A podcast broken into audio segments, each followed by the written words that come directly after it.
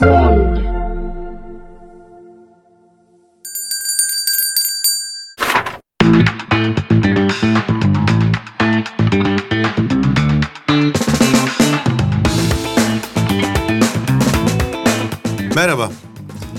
Kitabın ortasından eğitim konuşuyoruz podcast serisinin ikincisinde eğitimin sıkça sorulan sorularından en sık sorulan sorulardan biri olan yurt dışına nasıl gideriz eğitim için konusunu senin geleceğin şirketinin kurucusu Banu Alptekin'le konuşacağız.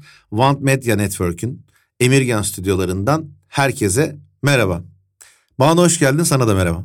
Hoş geldin. Teşekkür ederim çağırdığınız için. Rica ederim. Şimdi bu resmi gibi gözüken girişten sonra arkadaşımla sohbet edercesine şu yurt dışı konusunu konuşalım istiyorum. Ben sadece kısaca şu bilgiyi vereyim devamını dinlemek isteyenler için. Uzun yıllardır ben kariyer konusunda eğitimle ilgili insanların sorularına muhatap oluyorum ve bana sıkça yurt dışı ile ilgili bir şeyler soruluyordu. Ben de bu yurt dışı ile ilgili sorulan sorular için çeşitli yurt dışı eğitim danışmanlarına sorular soruyordum ve kime sorsam biz yalnızca şurasını çalışıyoruz, biz yalnızca burasını çalışıyoruz falan diyorlardı. Sonra bir gün beni Banu Alptekin diye biriyle tanıştırdılar mı tanıştık mı bir şey oldu. Bir baktım Banu bayağı Çin'i sorsam cevaplıyor, Rusya'yı sorsam cevaplıyor, Malta'yı, Kanada'yı, Amerika'yı, Avrupa'yı her yeri cevaplıyor. Ve yani düşünüp cevaplamıyor. Böyle hani sor- Düşünmeden. düşünmeden böyle akıyor geliyor. Ben seninle ilgili insanlara seni tarif ederken böyle tarif ediyorum. Ama öncesinde sen bize kendini bir tanıtır mısın rica etsem? Teşekkür ederim tekrar davetin için. Çok mutlu oldum böyle yeni başlangıçlı bir günde olmaktan. Boğaziçi Üniversitesi Kimya Bölümü mezunuyum. Ders çalışmayı seven bir öğrenciydim. Ama bizim zamanımızda böyle şeyler yoktu. Work and Travel bile yoktu aslına bakarsan. Oo. Olsaydı kesin giderdim. Hatta çok yakın bir arkadaşım Amerika'ya gitti ve akademik kariyerine başladı. Hani hep gel dedi ama hiç gitmedim. İşte kısmet demek ki sonrasıymış. Master yaptım. İşimi çok sevdim mesleğimi. Yani kimyayı ben çok sevdim aslında. Hep ders verdim. Fizik, kimya, matematik dersleri verdim. Öğrenci koçluğu yaptım. Sonuçta da yurt dışı eğitim danışmanlığına çok sevdiğim bir arkadaşım vasıtasıyla başladım. Sevdiğin iş aslında hiç yormaz ya insanı. Ee, o da beni hiç yormadı. 7-24 çalışıp hiç yorulmadığım bir işim var aslında. Tüm e, gençlere de bunu tavsiye ediyorum. Hani sen de öylesin. Eğer bunu yapabiliyorsak iş zaten bitmiştir. Ömrümüzün sonuna kadar çalışırız. Bu kıvamda olabilmek çok önemli. Yurt dışında tabii herkesin dikkatini çeken ve hani öğrenmek istediği bilinmez bir şey aslında. Gidiyorum, geliyorum, görüyorum, anlatıyorum. O yüzden de daha canlı ve efektif oluyor sanırım. Çünkü hani hep merak. Şuraya gideceğiz ama hani nasıldır acaba? Aç mı kalırız? İşte üşür müyüz ondan sonra? Bize orada kimse ilgilenecek mi? Ee, biri karşılayacak mı? Daha dün İtalya'ya gidecek olan bir öğrencim. Siz gelmeyecek misiniz dedi. Geleceğim söz dedim. Ben Bologna'yı görmedim söz geleceğim dedim yani. İşte bu sene Varşova'ya gideceğim. Yani hep zaten görmediğim yerleri de görüp tamamlamaya çalışıyorum ki dediğin gibi her yere gönderiyoruz ama aynı şekilde her yeri de görmüş olmalıyız. Güzel. Peki şimdi bu kadar çok yeri gördükten sonra ben üçe ayırarak konuşmak istiyorum yurt dışı konusunu. Bir lisedeyken daha yurt dışına gitmek isteyenler var. Orada çok yoğun ve yaygın olmadığından orayı kısa geçebiliriz. Üniversitede yurt dışına gitme konusu çok yaygınlaştı. Ben özellikle bu sene Türkiye'de İstanbul'da yaşamayan ama İstanbul'da bir vakıf üniversitesine gelecek olan herkese dedim ki İstanbul'da yaşam maliyeti artı bir vakıf üniversitesinde yüzde elli burslu bile okuma maliyetiyle yurt dışında okuyabilirsiniz. O yüzden bence hiç İstanbul'a gelip yüzde elli burslu artı yaşam maliyetine katlanmayın dedim. Bu konu nedeniyle son 2-3 yıldan beri ben Türkiye'deki üniversiteler yerine yurt dışının tercih edilirliğinin arttığını düşünüyorum. Ama burada da tabii ciddi bir bilgi eksikliği ve bilgi kirliliği var. Onu biraz konuşuruz. Sonrasında da yüksek lisansta ya da çalışmak için yani üniversiteyi bitirdikten sonra yurt dışına gitmenin yollarını konuşuruz diye düşünüyorum. Liseden başlayalım. Yani yurt dışı derken şuraya odaklansak iyi olur diye sen de yönlendir aslında. Yani her biri için Çin'de lise okumayı da konuşmaya ihtiyaç yok belki de. Yani batıya doğru belki daha yoğunluklu olabilir. Amerika tabii. ve Avrupa odaklı olabilir. Lisede nasıl yurt dışına gideriz? Oradan başlayalım. Aslında İngilizce eğitim veren yerlerde İngilizce okumak Türk öğrenciler için daha faydalı ve daha kolay. Hmm, okey. Çünkü İtalyan lisesine İtalya'ya gidecek olan bir öğrenci için bile sıkıntı yaşıyoruz. Evet gönderiyoruz. İspanya için aynı şekilde, Fransa için aynı şekilde. Ama bence kolay olan ve öğrencilerin de mutlu olduğu e, bölüm İngilizce ile gidip orada liseyi okuyan öğrenciler. İster Hmm. 9'da gitsin, ister 10'da gitsin, ister 11'de gitsin. Oo, İster arada bir yıl ya da bir dönem gitsin dönsün. Oo. Bunu kolaylıkla yapabiliyorlar. vay, nasıl kolaylıkla? Bana Aa. çok yani bana değil herkese çok zor gibi geliyor. Madem kolay niye gitmiyor insanlar? Nesi kolay nesi zor? Biraz cesaret. Veliler çocukları o yaşta göndermek için Ha, cesaret okey. edemiyorlar aslında. Halbuki giden öğrenci çok mutlu oluyor ve sonraki hayatını değiştirebiliyor. Doğru. Bence doğru ne zaman dersen de Evet. 9'u bitirdikten sonra. Önce bir ortaokul bitsin 9'a gel. Eğer hazırlık okuduysan onu da oku. 9. sınıftaki o ders kalabalığını gör.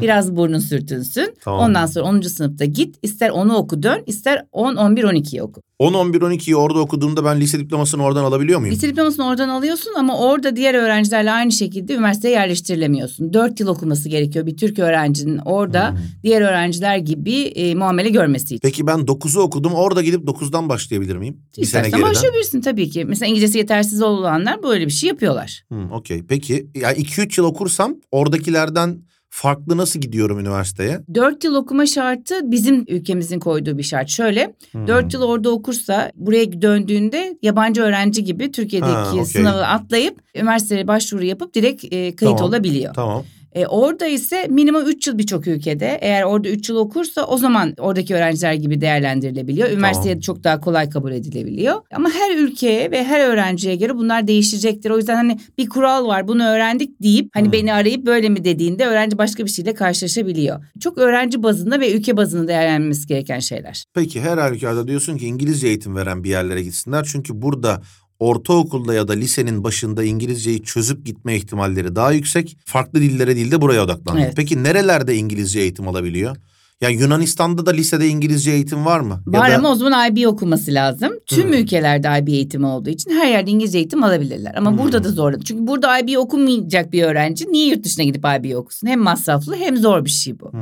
O yüzden de İngiltere, Amerika, Kanada, İrlanda, Malta İngilizce eğitim alabilecekleri yerler. İngiltere, Amerika, Kanada, Kanada, İrlanda, İrlanda, Malta. Malta. İrlanda, İngiltere zaten Bir arada. Amerika, Kanada, İrlanda, İngiltere artı Malta. Buralarda lise okuduğumda alacağım diplomayla dünyanın her yerinde üniversiteye girebilir miyim? girebilir. Peki tamam. Buralara lisede gitmenin zorluğu, kolaylığı, önce kolaylığı Gitmenin ne çok oluyor da faydalı. kolayca gidiliyor? Yani şöyle lise değişim programları var zaten hani Hı hı. çok uyguladığımız. Bununla gidip bir dönem ya da bir yıl kalabiliyor. Böylelikle de aslında bir daha İngilizce ile ilgili hiçbir problemi olmuyor. Hmm. Yani 10. sınıfta Kanada'ya ya da İngiltere'ye gitmiş olan öğrenci döndükten sonra IELTS'e gidiyor. 7'sinin 7.5'unu alıyor ve biliyoruz ki İngilizcesi artık oturmuş. Ondan sonraki yıllarda hiçbir sıkıntısı olmuyor. Peki Bu bence önemli bir ayrıntı. artıları okey. İngilizceyi hallettin, gittin yurt dışı gördün, kişisel gelişimine katkı sağladı. Gitmenin kolaylığı ve zorluğu kısmı daha önemli. Yani nasıl gideceğim? İngilizcesi yeterliyse bir test yapıyoruz. Ya Evet. da IELTS'e girdiyse o skoru kullanıyoruz. O zaman gidip zaten orada eksiklerini tamamlayarak eğitimine devam ediyor. Hmm. Zorluğun ne dersen aileden ayrı kalmak zorluğu olabilir. Ama şöyle bir şey söyleyeyim çok somut yaşadığım şeylerden bir tanesi. Mesela burada yaz kampları yapıyoruz biliyorsun. Mesela Evet. oraya gelen öğrencilerden hani biliyorum İngilizcesi çok zor ilerliyor. Evet. E şimdiye kadar da bir altyapı olmamış. Ama bir yılın sonunda Kanada'dan geldiğinde ben bile inanamıyorum bazen. Sular seller Yani gibi o çocuk oluyor. bu çocuk mu diyorum. Peki, o yüzden çok kıymetli. Sadece İngilizce bilgisi, İngilizce kullanım seviyesi yeterli olduğunda yurt dışında bir liseye kabul alabiliyor mu bu öğrenci? alabiliyor. Alabiliyor. Yani yurt dışında bir liseye girmenin tek koşulu onların dilini konuşabilmek mi? Onların dilini LGS konuşabilmek- falan yok mu abi? Hayır yok çünkü şöyle bir şey var. Zaten eğitim Türkiye'de çok güçlü. Hmm. Yani ne kadar zayıf uzatmaya çalışsak da yine de güçlü. Gidince kolay adapte olabiliyorlar ve oradakilerle eşit seviyeye gelebiliyorlar. Kaç para maliyet? Orada da devlet okuluna mı gidiyor özel Devlet okula mı? okuluna gidiyor ama yine de para veriyor tabii ki. Çünkü international öğrenciler her zaman için ücretli kabul ediliyor. En uygun okul ne kadar dersen 23-24 bin Kanada dolarıyla başlıyor Kanada için. İngiltere'de ve Amerika'da tabii biraz daha maliyetler değişiyor. İngiltere bunların içinde en pahalısı. Hı hı. Ortalama 28 bin pound gibi yatılı okullar. Amerika'da ise C1 vizesiyle gidilen ortalama 18-19 bin dolara yine bir yıl eğitim alabildikleri programlar var. Bunlar bir yıllıklar. Bir yıllıklar. Bir yıllığına gittim. Bu söylediğin rakamlar her şey dahil mi? Benim orada yemem, Yeme içmem, içme, konaklama. konaklama, eğitim bunun içinde. Sadece uçak parası uçak yok, bileti vize hariç. yok. Evet. Uçak ve vize hariç ben 17-18 bin dolara ya da 23-24 bin Kanada, Kanada dolarına dolarına. ya da 28 bin 28-29 bin pound'a Da. bu ülkelerden birine gidebilirim ve Evet. liseyi bir yıllığına orada okuyabilirim. Okuyabilirim. Malta? Orada Malta'da da ortalama nasıl? 20 bin euro civarında ucuz değil Malta'da. Okey peki yani liseyi orada okumak bir yıllığına okumak e, maliyeti bu. Bu. 3 yılda ya da 4 yıl okuyacaksam fiyat daha düşük oluyor Yok, mu maliyet? fark etmiyor. Aynı. Her o zaman yani bir çarpı. Okey peki. Hı hı.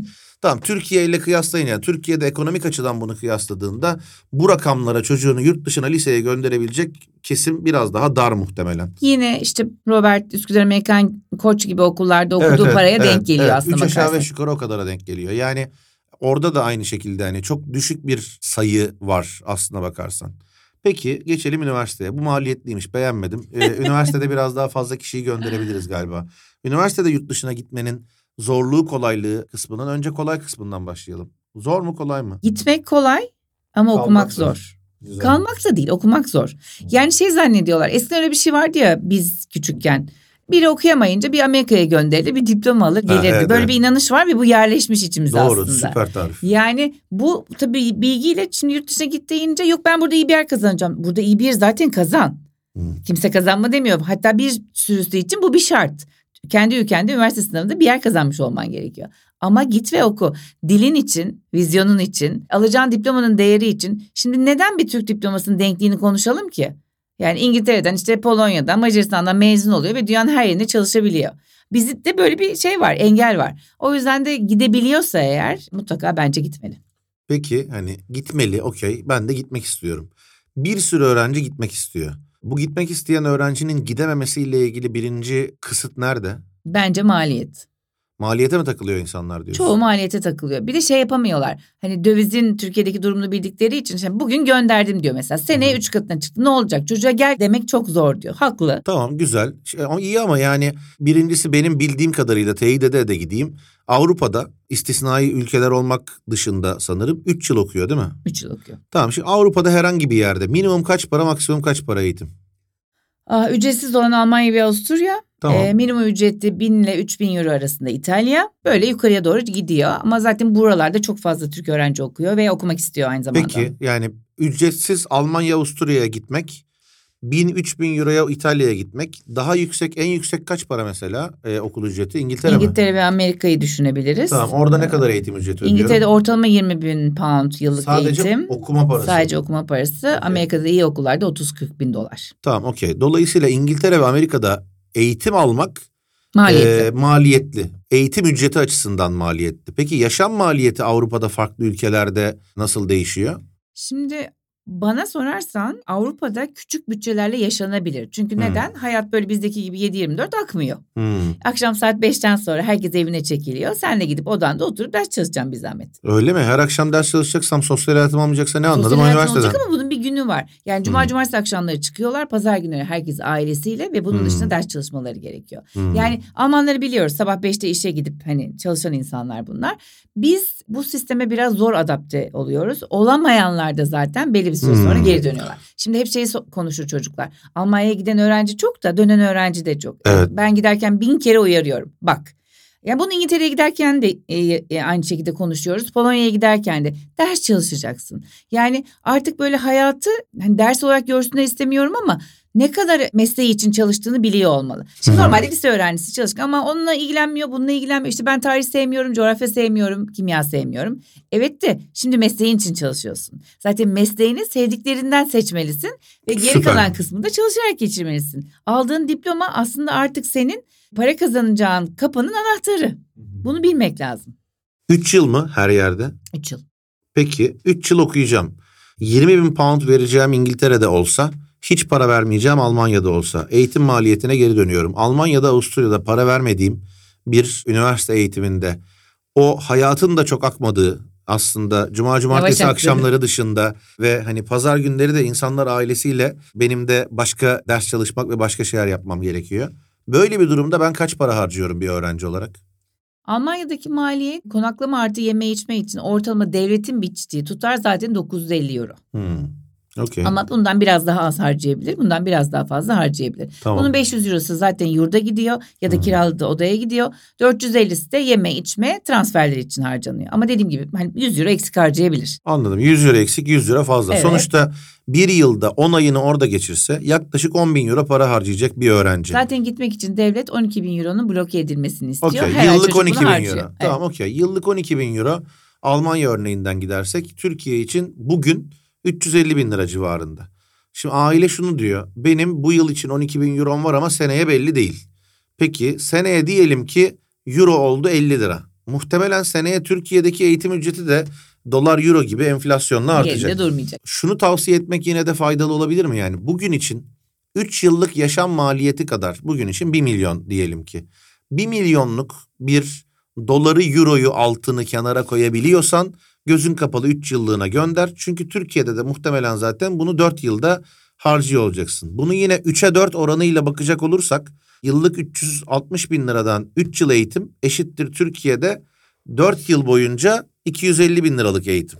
Yani Türkiye'de 250 bin liranın üstünde harcanacak her kuruş Avrupa'daki eğitimden daha pahalı. Kesinlikle. Tamam peki yani maliyet açısından Almanya böyle. En pahalı olan İngiltere'de durum 20, pa- 20 bin pound'un üzerine ne kadar harcarsın? Yaşamak için ve e, yemek içmek için. 6-7 bin pound yurt ücretleri. 3-5 bin pound da yemek içmek için harcasa yine nereden baksak bu 30-35 bin pound'u buluyor. 35 bin pound çarpı 3 yıl orada da yaklaşık 100 bin pound harcayacağım. Bugünkü parayla 4 milyon civarına bir rakama geliyor. Biraz pahalı. İngiltere'yi kıyasladığımızda Türkiye'ye gitmektense gideceğimlik değil, Değil. Türkiye'den daha iyi bir eğitim almasını istiyorum o yüzden vereyim diyeceğim bir şey. Peki İngiltere kadar pahalı başka yer var mı Avrupa'da? Amerika'da da 3 aşağı 5 yukarı buna geliyor diye Denk tahmin geliyor. ediyorum. Bir de 4 yıl eğitim orada. Evet. Yok Avrupa'da bu kadar pahalı bir yer yok. Çünkü İskandinavya mesela 10 bin euro. Bunun %50'sini burs olarak başarılı olursa geri alabiliyor yılın sonunda. O yüzden e, mantıklı. Onun haricinde ortalamada Avrupa'da 10 bin ile 20 bin euro arası mı değişir? Yaşam maliyeti artı eğitim maliyeti. 8-10 bin Hollanda'nın okul ücretleri. E, 12 bin euroya da var tabii ki. Ortalama 20 bin euroya geliyor yıllık orada da. Hollanda'da 8-10 bin okula para veriyorum. Okula para 10 bin civarında kendim harcıyorum.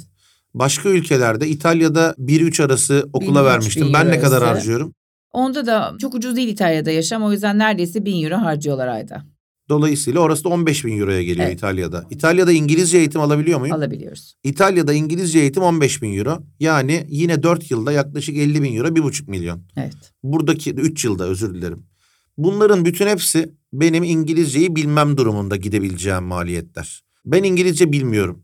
Okulumda bana öğretmiş gibi yaptılar. Henüz öğrenmedim. Yani İstanbul'daki birkaç tane okul dışında, Türkiye'de de birkaç tane okul dışında İngilizceyi biz bilmiyoruz.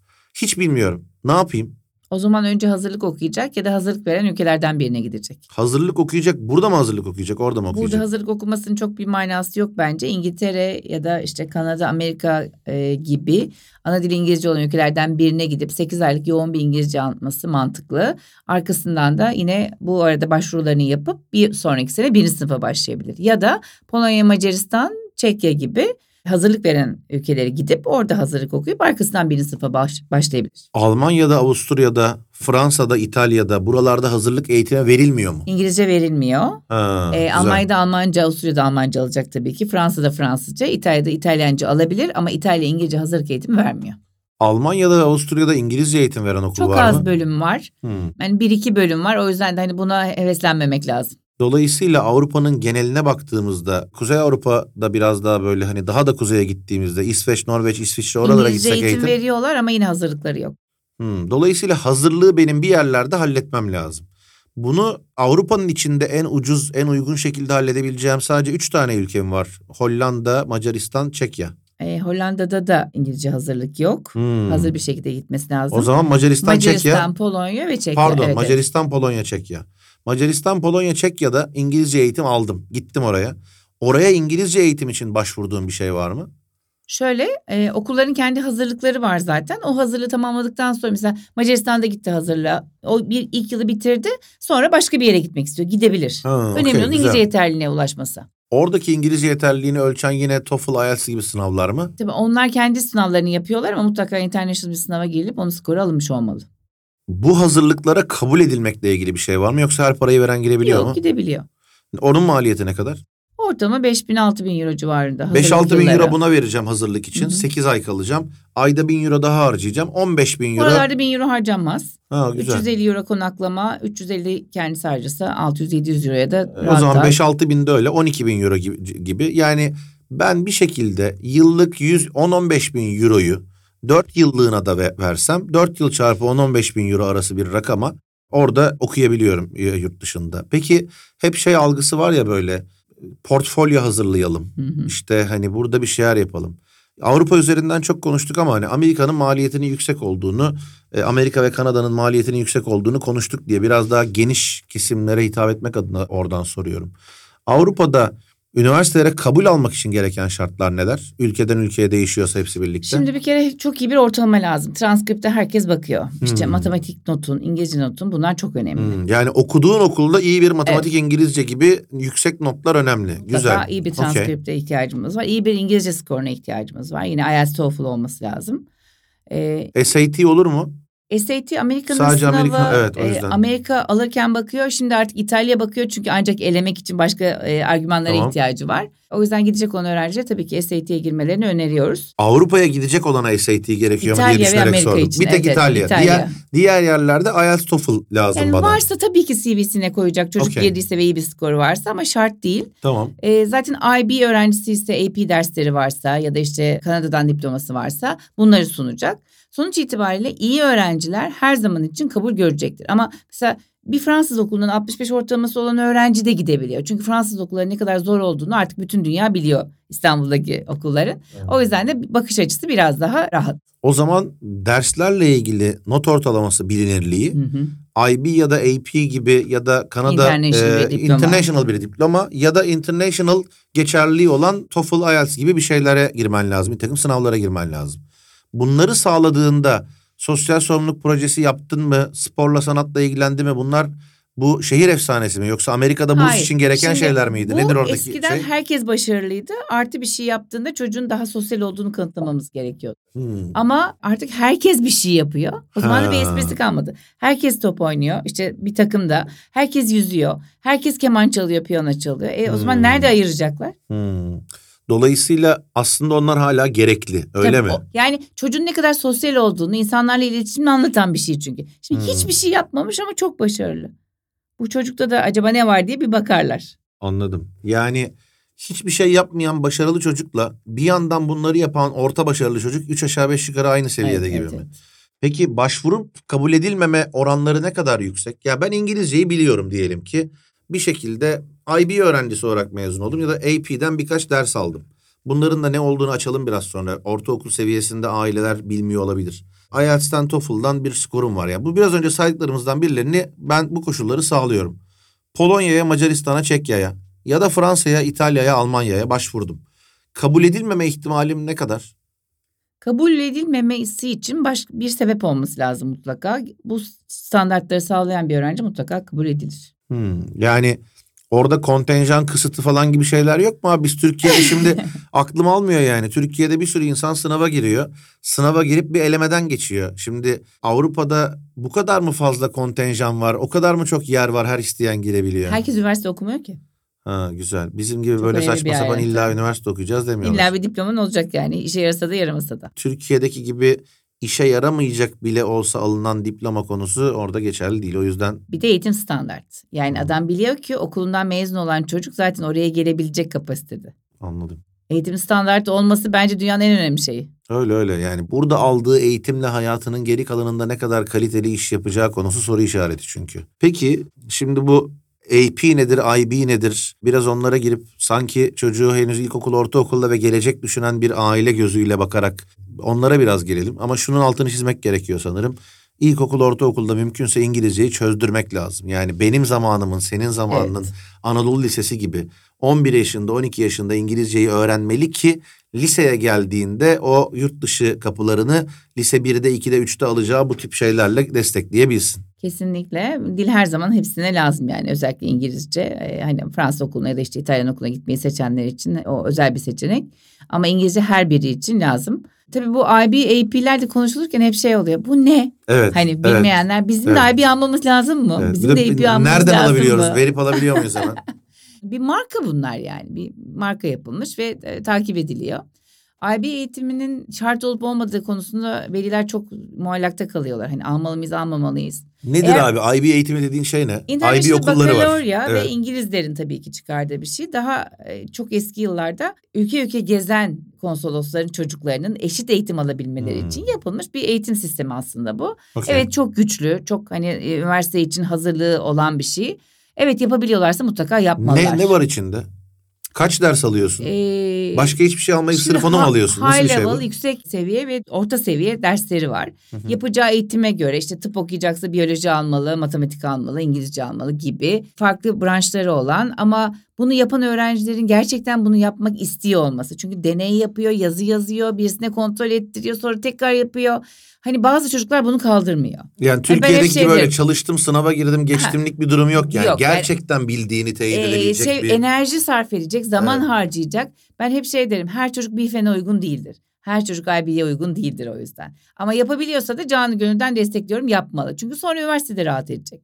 Mesela İngiltere'de foundation okuyorlar. Foundation'da ödev yapmaya, işte proje yapmaya alışıyorlar ve üniversitede çok rahat ediyorlar. Foundation hazırlık mı? Foundation'da İngilizcesi iyi olan ama e, üniversiteye başlamadan önce diploması yeterli görülmeyen öğrencilerin İngiltere'de kabul edildikleri bir şey. IB diplomasında İngilizce bilgisi dışında uygulamaya dönük bir takım eğitimleri kabul edip de akredite ettikleri için aynısını sana Foundation'da yaptığım Evet. proje yapmayı, takım çalışmasını, Geç uygulamalı şey yani. uygulamalı ders yapmayı sana öğreteyim diye kurguladıkları bir şey Foundation. Okey peki yani sadece İngilizce biliyor olmanın yeterli olmadığı bir noktaya Tabii. gelen bir şeyden bahsediyoruz. İstediğin kadar İngilizce bil. Eğer diploman uygun değilse o sırada o üniversiteyi okumaya mutlaka foundation'a yönlendiriyor. Okey peki bunu sadece İngiltere mi yapıyor? İngiltere, Hollanda ve Kanada yapıyor. Hmm. Oralarda üniversite hazırlığı için İngilizce dışında bir foundation hazırlık var.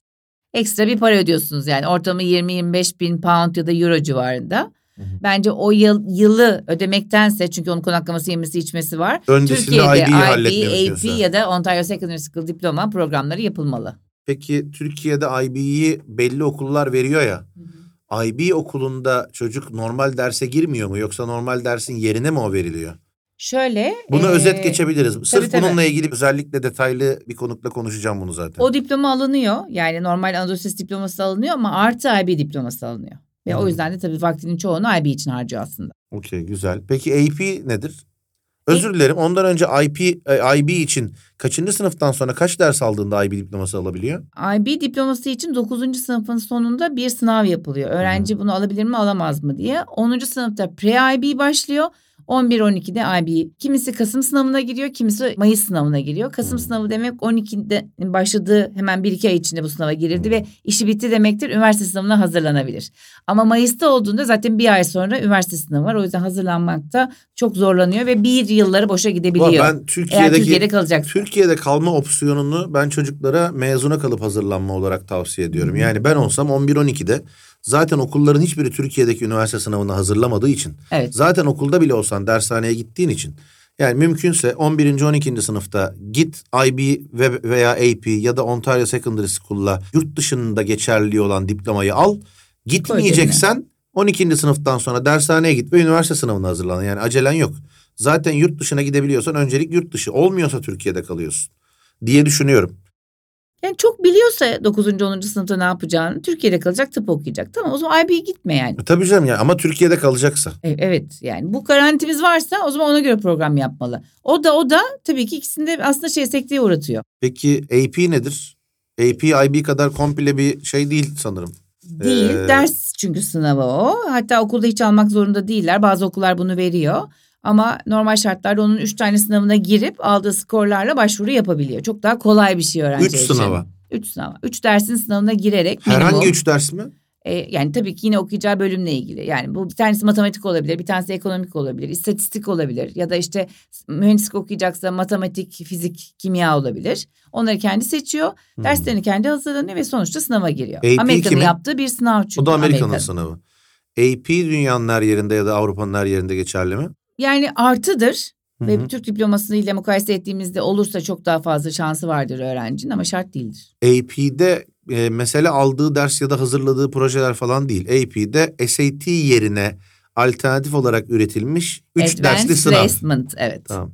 Dolayısıyla placement sınavı AP aslında ders bazlı yapılmış üniversite yerleştirme sınavı gibi yorumladım ben şimdi. bunu. Yani mesela orada yüksek matematik aldığında üniversiteye gittiğinde o matematikten muaf oluyor. Yani Tamam, dolay- iş kolaylaştırıcı Dolayısıyla bir şey üniversite giriş sınavı niyetine farklı kombinasyonlarla yani bundan önceki üniversite sınavında işte MF'de 1 2 3 4 TM'de 1 2 3 TS'de 1 2 e, dilde 1 2 3 vardı. O mantıkla sanıyorum bölüme göre şu üçlü kombinasyonu al dedikleri Kendini ama dersi oluyor. almak değil o dersin sınavından geçmek tek Evet. mesele. Burada çok öyle sosyal uygulamalar işte Yok, yok, öğrenci e, tamamen kendi kendine aslında. takım çalışması falan hiçbiri yok yani. Belki Ve bu ders geçerli. alıyor olabilir. Tamam biri İngiltere'nin biri Amerika'nın bir tane de Kanada'nın böyle bir şeyi var. Kanada'nınki nedir? O da Ontario Secondary School diploma. Onu da online Kanada'dan alıp burada o diplomayı sağlayıp ondan sonra yine başvurularını yapabiliyor. Onun kolaylığı online alınabiliyor olması ama sonuç itibariyle her ders yine projeli, ödevli. Hmm, İster canlı ister kapalı devre dinlenebilen derslerle ve de kuralları var tabii ki. hmm. Yani bu dersten geçersen bunu alabilirsin. İşte 40 saat bir e, sosyal sorumluluk projesi yapman gerekiyor şeklinde. 10. ve 12. sınıfta yine İngilizce yeterliliği ölçen sınavı Hı hı. olan bence çok öğrenciler için zevkli bir program. IB'nin yerine alternatif gibi mi o zaman? Farkı nedir? IB ile kıyasladım sen öyle anlatınca. Şöyle tabii IB'de okulun dersi bu. Öbürünü kendi yapıyor. Yani Hı, saat okey. 7'de okuldan gelecek ve buna zaman ayıracak. Ama evde çalışması rahat olan ve hani kendi başına iş yapan öğrenciler için bence güzel bir şey. Ama okulun dersi dediğinde sonuçta IB de okulun Türk dersleri artı yabancı dersleri diye iki ayrı iki koldan gidildiğinden orada da insanlar zorlanıyor anladığım kadarıyla. Peki yani bence üniversitede yurt dışına gitmekle ilgili zorluklar, kolaylıklar, maliyetler bir tek şey kaldı. Daha önce konuştuğumuz için onu da sormak istiyorum. Yurt dışında çalışıp para kazanabilir miyim? Ne zamandan sonra e, kazanırım? Foundation'dayken olur mu? Gidip işte Polonya'da, Çekya'da, Macaristan'da hazırlık okurken de çalışabilir miyim? Hazırlığı okudum ertesi sene çalışabilir miyim başka bir bir, kere yerde? hazırlıkta kimse legal olarak çalıştırmıyor. Tamam peki. Yani bunun İngiltere, Amerika ya da işte Polonya, Macaristan sınırlaması yok. Kimse hazırlıkta öğrencisini çalıştırmıyor. Çalışırsa kaçak alıyor öğrenciler. Tamam peki. Ama birinci sınıf itibariyle ve foundation'da haftada 20 saat minimum çalışma hakları var. Birinci sınıfta da çalışabiliyor. Öyle mi? Yani ülkeye İngilizcesini halletmiş olarak girdi. Sadece üç yıllığına girdi. Hı hı. O Hemen üç yılın birinci gününe itibaren çalışabilir. Ne kadar Zaten çalışır? vizesinde yazıyor 20 saat çalışma hakkı vardır diye. Okey. Haftalık 20 saat. Haftalık 20 Aylık saat. 80 saat. Kaç para saati? Minimum 10 euro ya da 10 pound. 10 euro olsa 800 euro para kazanma ihtimalim var benim. 15'te alanlar var yani rahat. Ha, rahat. Yani aslında girdiğim anda eğer iş bulursam bedavaya okuyabilirim. Bedava değilse bile yaşam maliyetlerini karşılayabilir. Zaten hani şimdi 10 bin euro dedik ya yıllık. 10 bin euro aylık 1000 euroya denk geldiği için ben her ay 1000 euro kazanabiliyorsam 1000 euro e, maliyetimi karşılayabiliyorum gibi Ama bir şey bence geliyor. bunu Hollanda ve Almanya'da yapmak çok zor. Çünkü ders çalışması gerekiyor. Hatta hepsine diyorum ki ilk yıl bir toparlayın kendinizi. Alışın. Ondan sonra sonra çalışın. Kaç ders alıyorlar ki bir dönemde? Yani 5-6 ders alıyorlar belki ama E, konu tamam. o değil ki. Şimdi birden Türkçe ders dinlerken gidiyor İngilizce ders dinlemeye başlıyor. Yani ben şeyle kıyasladım bunu şimdi. Ben de Koç Üniversitesi'nde bir anda Türkçeden İngilizceye geçti. Ben Hoş çok gerçi- zorlandım Boğaziçi'ne mesela. Ya, gerçi şey de var yani biz ortaokulda da İngilizce fizik, İngilizce kimya görüyorduk Anadolu Lisesi'nde. Biz hiç görmüyorduk. E, işte gittiğimde İngilizce ders dinlemek onun zorluğu neyse ötekinin de zorluğu. Hani yani Türkiye'de İngilizce eğitim almaktan çok farkı yok tabii ama tabii kesinlikle. Türkiye'de fark şu. Şimdi ben Koç'ta haftada 5-6 saat ders görüyordum. Şimdi diğer üniversitelere bakıyorum haftada 7 haftada diyorum özür dilerim ya dönemde. Dönemde 7 8 9 10 ders alan çocuk var burada. Şimdi Avrupa'nın standartlarında da 5-6 ders alıyorsa hani hadi onun için ders çalışması gerekiyor. Şunu soracağım aslında. Şunu yapamaz mıyım? Ben her iki dönemde 5-6 ders alacağıma birinci sınıftan itibaren bu sene abi ben 4-4 alacağım derslerimi desem. Part time çalışma artı daha az ders yapsam mümkün mü? Okulu Ee, uzata uzata götüreyim. 4 senede bitireyim okulu ne olur? Ama bu sefer maliyetler artacak. Hem o- Artmayacak ki abi çalışmaya devam etmiyor muyum? 4 yıl çalışamaz mıyım? çalışabilirsin tabii ki onunla ilgili sıkıntı yok ama ya ummadığın bir şey olup kalırsan çünkü her şey kolay gitmeyecek. E tamam doğru. Birinci yıl katlandıktan sonra, Birinci birinci, yıl alışma sonra sürecinden sonra program. ikinci ve üçüncü yılı dört yıla yayarım. Yani iki ile üçü üç yılda okuyacak şekilde yaparım. Full time çalışırım. Maliyetleri ailemin üzerinden almış olurum Ama diyebiliriz. bi- bizdeki gibi o kadar zamanla ayarlayamıyorsun. Aynı dersi üç defa alabiliyorsun mesela Almanya'da. Hani okulların da kuralları var. Hmm. Hani ne kadar dersler, ön koşul dersler Tabii, falan tabii. gibi şeyler de var. İlk yıldan sonra bunlar anlaşılır ama. İlk yıl bunu gitsin koklasın havayı en azından maliyetin bir kısmını orada çalışarak halledebilir diyelim. Peki kapattık bunu bitirdik yüksek lisansa gitmek istiyorum. Beni çalışmaya göndersene ya. Yani ben artık yurt dışında çalışmak istiyorum. Banu nasıl yapacağız o işi? E, hemen alalım bir bilet gidelim diyormuşum. Ho güzel tamam. Zaten vize vermiyorlar. Nereye gidiyoruz? Hiçbir yere gidemiyoruz. Değil mi? Üniversiteye bile gidemiyor çocuklar. Yani şöyle bir şey var ki ben oraya çalışmaya gideyim dediğinde zaten geçerli bir diploma olması lazım. Bazı yerler denklik soruyorlar. Denkliği olan bölümler olması lazım. Sonuç itibariyle Avrupa yaşlanıyor ve herkesin gence ihtiyacı var. Tamam. O yüzden gitmek için çok yol var. Kim genç? 40 yaşında ben de genç sayılıyor muyum? E, 40'ta genç tabii ki. Tamam teşekkür ederim. Yani- o zaman gidebiliriz Hani Avrupa'ya. zaten mezun olduğunu 24 yaş kabul edersek 24 ile 44 arası bence 45 arası zaten genç ihtiyaç olan ve en değerli zamanlar. O Okey. yüzden herkesin buna ihtiyacı var ama herkes mesleği doğrultusunda ne yapabilirim araştırmalı bireysel. Çünkü evet çok mühendis alınıyor belki çok yazılımcı alınıyor ama sonuç itibariyle her kesimden insana ihtiyaç var. O yüzden de gidilmek istenen yer işte ve orada ne yapabilir? Bir sürü iş ilanları var. Ee, çocuklar takip ediyorlar ve sürekli ki hocam böyle bir şey var diye geliyorlar. Herkes mesleğine göre bir yer bulabilir bence. Dünyanın her yerinde, Avrupa'nın her yerinde, Avrupa üzerinde konuştuk diye diploma denkliği aranıyor mu? Aranın. Yani tıp, diş hekimliği, eczacılık, mühendislik bunların içinde tıpla hukuku, öğretmenliği ayrı bir yere koyuyorum. Orada zaten bambaşka bir dünya var ama mühendislik diplomasının ne denkliğini arıyor? Şimdi Polonya'ya gideceğim ben. Legal ya bunlar. Yani Hı. netice itibariyle devlete başvurduğunda mutlaka yani bu denklik zordur manasında söylemiyorum. Ama alınması gereken şeyler. Evrak yani bir sürü bir şey var. Evrak Ki- kimlerinki denk? Hangi üniversitelerinki denk? Var mı öyle Aa, bir liste? Mavi diploma diye reklam yapanlar Yok, var ya. hayır o mavi diplomaya bakmayalım da yani tabii ki İTÜ'den, ODTÜ'den, Boğaziçi'den giden insanların diplomasının çok daha kolay denklik bulduğunu Hmm. söyleyebiliriz. Hem Okey. lisan açısından hem de diploma açısından ama sonuç itibariyle hani bunların hazırlanması gerekiyor. Yani ben aldım ve gidiyorum diye bir şey yok tabii ki. Hmm, Okey. Hazırladım. Diploma denkliğimi aldım. Yüksek lisans yapmak için ya da çalışmak için gidiyorum. Nerelerde takılacağım? Ne kadar masraf olacak? Ne olacak? Şimdi burada mezun olup orada çalışmak isteyip ama çok da rahat iş bulamayanlar önce bir master'a gideyim. Master'dan sonra rahat Evet, iş bulamayınca evet bulabilirler tabii Tamam. ki. Çünkü o ülkede diploma verilmiş ve doğal olarak iş içinde çok daha rahat imkan sağlayacaktır. Kanada için de Avrupa ülkeleri için de bunu yapan çok öğrencimiz var. Bunu destekliyoruz. Orada master bir yıl mı iki yıl mı? Bir yıl da var iki yıl ne yaptığına bağlı. MBA yapacaksa bir yıl master şey e, tesis master yapacaksa yine bir yıl ama iki yılda kalıp akademik kariyerine devam edebilir. Sonuç itibariyle en doğru yolun bu olduğunu düşünüyorum. Eğer orada okumadıysa o zaman master'dan sonra çalışmak için çok daha rahat imkan bulacak.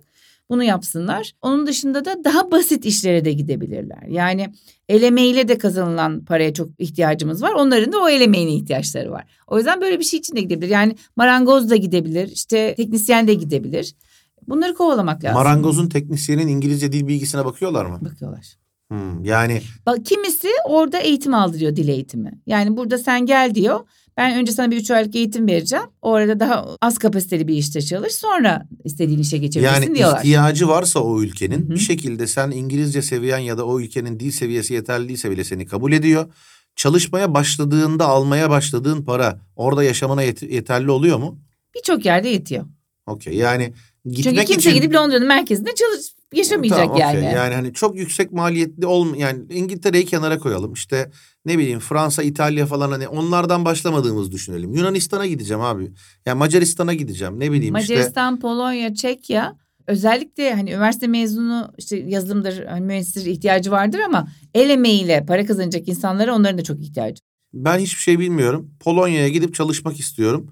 Bunun için başvuru sürecinde araştırmamı nereden yapacağım? Türkçe biliyorum, İngilizce de bilmiyorum. Yani ne yapacağım? fabrikada Sana mı mesela geleceğiz? kutu kapattırıyorlar. Böyle işler var. Çok geliyor önümüze. Böyle, böyle şeyler yapabilir. İlla gitmek istiyorsa gidebilir yani. Güzel. Okey. Ee, yurt dışına gidiş güzel bir şey, kolay bir şey gibi gözükse de bir de en son bu adaptasyon ve hani oraya gittiğinde siz de gelecek misiniz konusuyla ilgili toparlayalım. En çok hangi konuda sıkıntı yaşanıyor? Yani tüm bu teknik gibi gözüken İngilizce dil bilgisi, parasal konular, işte hangi dersleri aldım IBM, APM'nin dışında başka yurt dışına gitmeyi düşünen bir gence ya da çocuğu yurt dışında okusun isteyen bir aileye hangi konuları ön koşul olarak tavsiye etmek gerekiyor dil dışında?